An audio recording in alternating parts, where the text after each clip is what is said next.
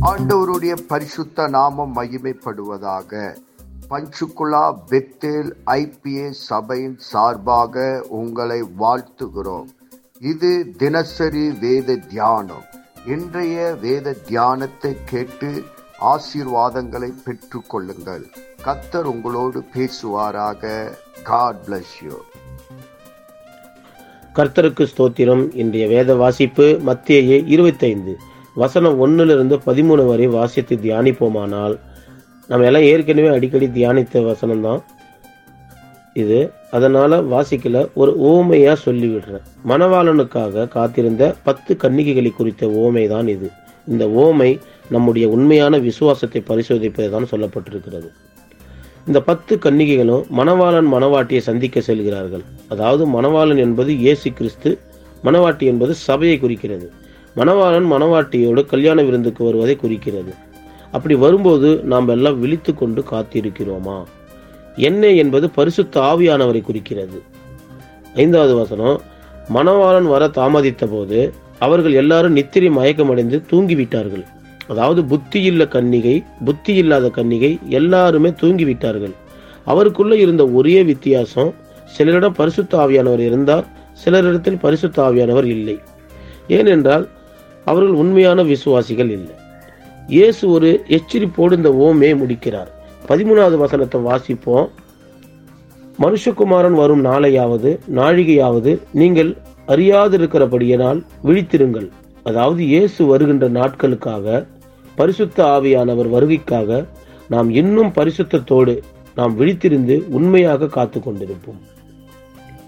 அடுத்து பதினாலாவது வசனத்திலிருந்து முப்பதாவது வசனம் வரை தாளந்தை குறித்து பேசுகிறார்.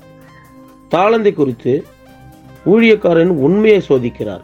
வசனம் பதினாலு பதினஞ்சில் சொல்லப்படுவது அவனவனுடைய திறமைக்கு தக்கதாக ஒருவனுக்கு ஐந்தும் ஒருவனுக்கு இரண்டும் ஒருவனுக்கு ஒன்றும் கொடுக்கப்படுகிறது.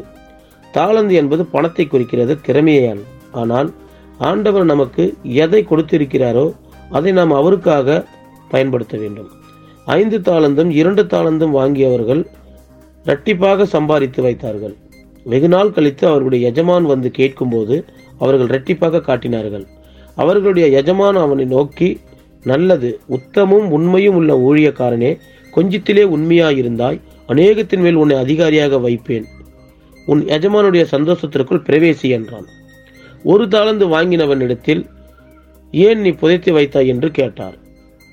அதற்கு ஒரு தாளந்தை வாங்கினவன் நீர் விதைக்காத இடத்தில் அறுக்கிறவரும் தெளிக்காத இடத்தில் சேர்க்கிறவருமான கடினமுள்ள மனுஷன் என்று அறிவேன் என்று சொன்னான். அவனுடைய வார்த்தையின்படியே தீர்ப்பு கொடுப்பேன் என்று சொல்லி அப்படின்னா நீ என் பணத்தை காசுக்காரன் வசத்தில் போட்டு வைக்க வேண்டியதா இருந்தது.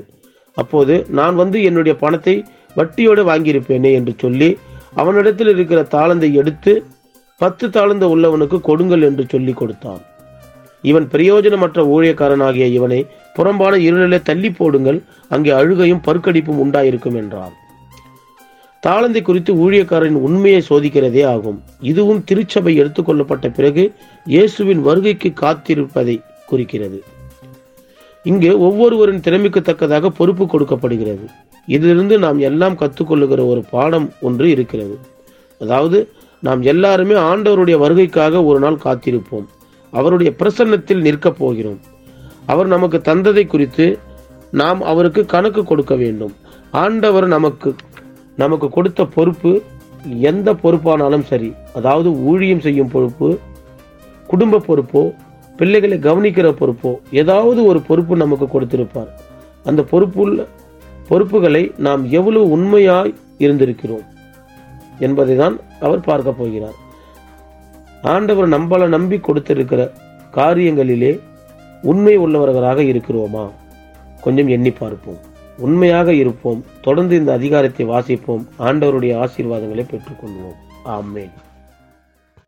நாம் செபிப்போம். பரலோகத்தின் தகப்பனே இந்த ஆசீர்வதிக்கப்பட்ட காலை வேலைக்காக உமக்கு நன்றி சொல்லுகிறோம். இந்த வேத வசனத்தின் மூலமா எங்களோடு கூட பேசினதற்காக நன்றி. இந்த வேத வசனம் எங்கள் வாழ்வில் கிரியை செய்வதாக உங்களுடைய நாம மகிமைப்படுவதாக இயேசு கிறிஸ்துவின் நாமத்தில் செபிக்கிறோம். எங்கள் ஜீவனுள்ள நல்ல பிதாவே. ஆமேன்.